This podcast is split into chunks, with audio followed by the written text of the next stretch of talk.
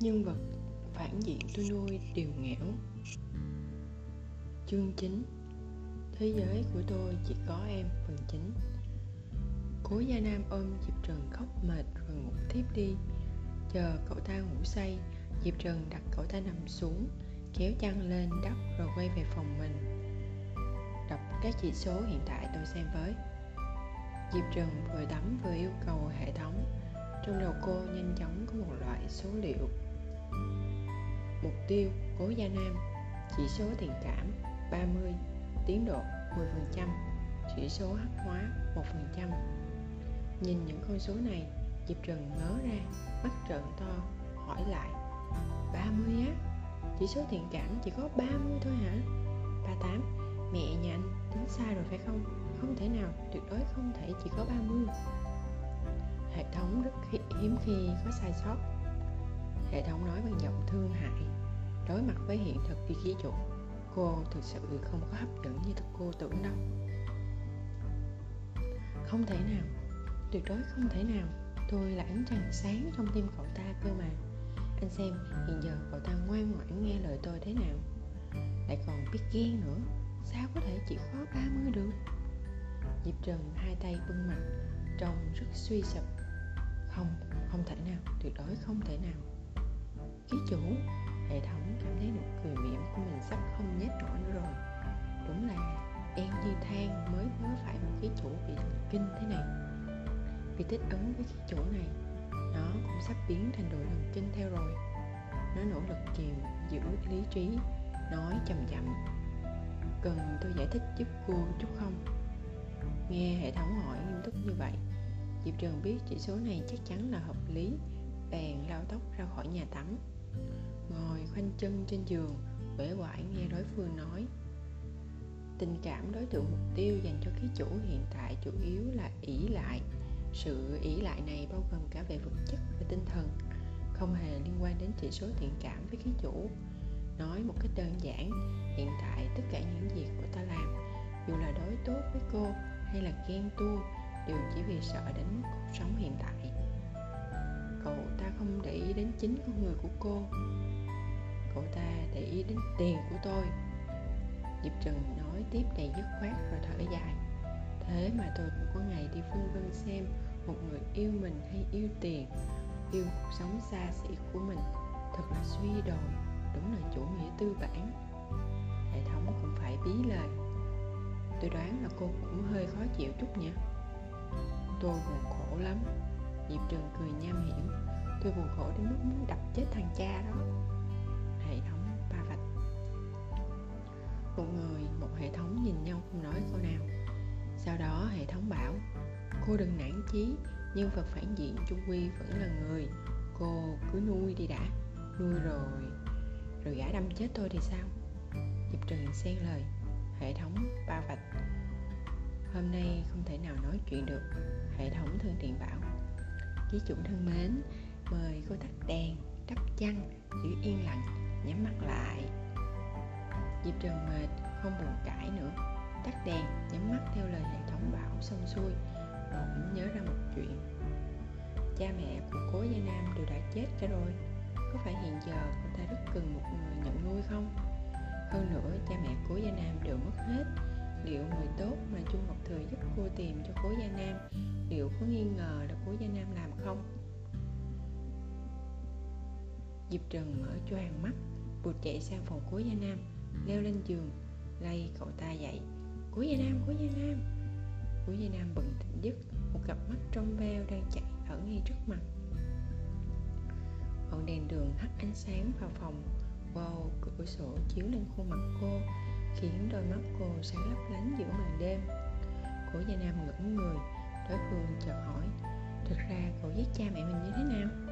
Giết như thế nào? nói chi tiết đi cổ gia nam mắt mấy môi nhẫn người ngồi dậy diệp trần mặc áo ngủ quỳ gối ngồi trên giường nghiêm túc nhìn cậu ta dù sao cậu ta cũng đã 16 rồi một cô gái mặc áo ngủ ngồi trên giường mình như vậy không khỏi khiến cậu ta thấy hơi xấu hổ. Cố gia nam dịch người sang bên cạnh, hạ tầm mắt rồi mới hỏi, cậu không để ý à? Tôi để ý gì? Tôi đã giết người. Diệp trần nhất thời không biết phải nói như thế nào. Trong lòng cô giết người là sai, nhưng với cố gia nam, cô không biết chắc đấy phải là một lựa chọn sai lầm không. Có lẽ đó là một cách sẽ làm sai nhưng cậu ta cũng không nên phải gánh chịu cái tội nghiệp này cả đời. Mẹ cậu ta đã sinh ra cậu ta, nhưng chưa từng đối xử sao cho tử tế. Cậu ta sống trong cái gia đình đó giống như kiếp sống của một con vật, bị ngược đãi, bị đòn roi ngày này qua tháng khác, năm này qua năm khác. Thậm chí sau khi cậu ta đã bỏ trốn, cái gia đình ấy vẫn còn liều mạng muốn kéo cậu ta quay về kiếp sống khi xưa, tước đoạt tất cả những gì cậu ta có được. Diệp Trần đặt tay lên ngực tự hỏi, Nếu như cô là cố gia nam 16 tuổi, Liệu cô có thể làm tốt hơn không? Tuy vậy, cô cũng không thể cổ vũ hành vi giết người của cậu ta. Giết người là không đúng. Cố Gia Nam đang sống trong một xã hội pháp trị. Cô im lặng. Cố Gia Nam bèn nói, Tôi biết rồi. Diệp Trần sợ cậu ta nghĩ nhiều, Nên cầm tay cậu ta lên. Nói thật ân cần. Cố Gia Nam, Tôi không cho là cậu sai. Chuyện này nếu là tôi, chắc cũng không thể đưa ra được một phương án hoàn hảo. Nhưng mà cậu hứa với tôi đi. Cô ngước mắt nhìn đối phương, Nói vô cùng nghiêm túc. Không đến lúc bạn bất đắc dĩ, Thì không được làm chuyện này nữa. Mạng sống rất quý giá, Được không? Cố Gia Nam ngẩn người, Thấy trong đôi mắt cô quả thật không có điều gì gút mắt. Cuối cùng cậu ta cũng yên lòng, Gật đầu bảo, Được.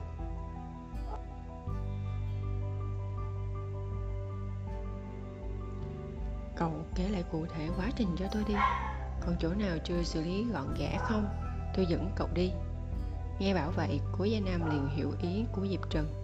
Cậu ta kể lại rành mạch đầu đuôi mọi chuyện. Tôi đã xem xét kỹ rồi. Máy quay trên tuyến đường chúng ta đi và ở rạp chiếu phim đều có một điểm yếu. Chỉ cần tôi đeo kính râm vào là sẽ không nhận diện được. Chưa kể tôi còn có cậu làm nhân chứng, Như vậy đã đủ làm chứng cớ vắng mặt ở hiện trường rồi. Tôi trộn natri cyanua vào trong đồ ăn, Vốn định đầu độc cả hai, Nhưng sau khi Trương Sơn ăn xong, Mẹ tôi chưa ăn Thì đã thấy Trương Sơn bị trúng độc. Mẹ tôi phát hiện ra nên tôi đã tuân thủ. Sau khi xuống tay Tôi dọn dẹp sạch hiện trường. Không để lại dấu vân tay hay dấu chân, Tóc hay bất kỳ dấu vết nhận dạng nào. Dao dùng giết người được lấy trong bếp. Diệp Trường nghe đối phương kể xong đã nắm được sơ bộ tình hình. Cuối cùng còn hai điểm sơ hở. Thứ nhất là lúc trương sơn đến tiểu khu tìm cố gia nam, có lẽ máy quay giám sát của tiểu khu đã quay lại được. Thứ hai là do cố gia nam dùng dao đâm cha mẹ mình, nên có thể dựa vào đồng độ độ nông sâu của vết thương cũng như hướng đâm, vị trí đâm để phán đoán đặc thù hình thể và một số thói quen của cố gia nam. Chuyện thứ nhất thì dễ giải quyết. 38 là một AI xâm nhập vào kho tài nguyên số chỉ là chuyện nhỏ. Chuyện thứ hai, có lẽ có thể sẽ phỏng đoán được hình thể của cố gia nam nhưng chỉ dựa vào suy luận như vậy thì không thể trở thành chứng cứ luận tội. Căn bản không có cách nào chứng minh hung thủ là cố gia nam. Diệp trường vỗ vai cố gia nam, bình tĩnh bảo, còn ngủ trước đi, chớ có lo, tôi sẽ xử lý ổn thỏa. Cố gia nam ngẩn người nhịp trường cũng bằng tuổi cậu ta, nhưng cho tới bây giờ thật không ngờ, lúc cậu ta hoảng hốt nhất, diệp trường vẫn có thể bình tĩnh nghĩ cách xử lý vấn đề cậu ta ngơ ngác nhìn diệp trần. Đối phương thấy bị nhìn bèn quay đầu lại. Nhìn gì thế? Cô con mày. Có phải cảm thấy tôi ngầu ngất trời lắm phải không? Đúng vậy. Cố gia nam cười tít ngầu nhất trời. Cố Gia Nam cười như tỏa sáng khiến Diệp, khiến Diệp trần lóa cả mắt. Cô ậm ơ một tiếng rồi lắc lắc đầu. Đúng là ngầu rung chuyển trời đất. Sau đó liền ra ngoài đóng cửa lại. Diệp Trừng về phòng nhờ ba tám đi xâm nhập hệ thống xóa bỏ đoạn băng hình. Xóa xong, Diệp Trừng đang định ngủ thì nghe thấy tiếng la hốt hoảng của Cố Gia Nam trong phòng. Diệp Trừng vội vàng chạy sang, Cố Gia Nam đang rung lên bần bật, cậu ta dường như vẫn đang trong cơn mơ, hét lên thảng thốt, đừng tới đây, đi ra đi, đừng. Diệp trần lại gần, nhẹ nhàng lay cậu ta, cố gia nam cố gia nam giật mình tỉnh giấc, mồ hôi hột túa ra trên trán. Cậu ta hoang mang nhìn diệp trần. Diệp trần lấy giấy lau mồ hôi cho cậu ta. Sao thế? Cậu sợ à? Đôi mắt cố gia nam trống rỗng, vô thần như vẫn đang trong cơn ác mộng.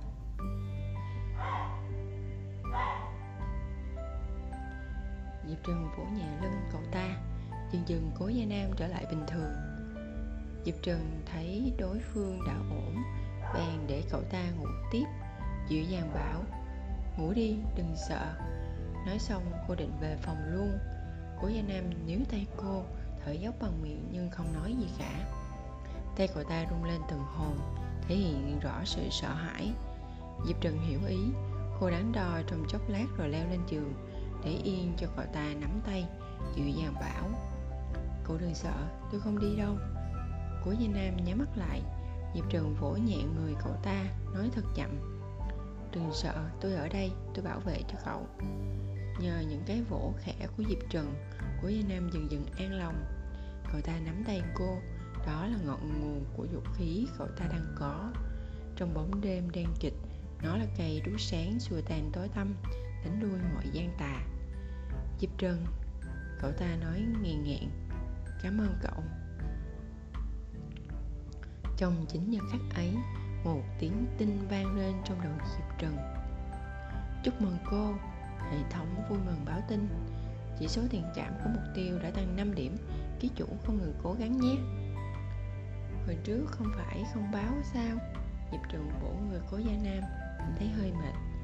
Hệ thống ngừng ngùng bảo, trước đây là sợ phiền giờ thì cảm thấy vẫn nên báo một tiếng. Ký chủ thích tự mình đa tình mà. Diệp trần ba vạch hay lắm đừng nói nữa anh ngậm miệng lại đi. Chú thích. Ánh trăng sáng dùng chỉ tình yêu đầu tiên. Người yêu dấu có chỗ cho là nó bắt nguồn từ so sánh hoa hồng đỏ hoa, hoa hồng trắng của trương ái linh.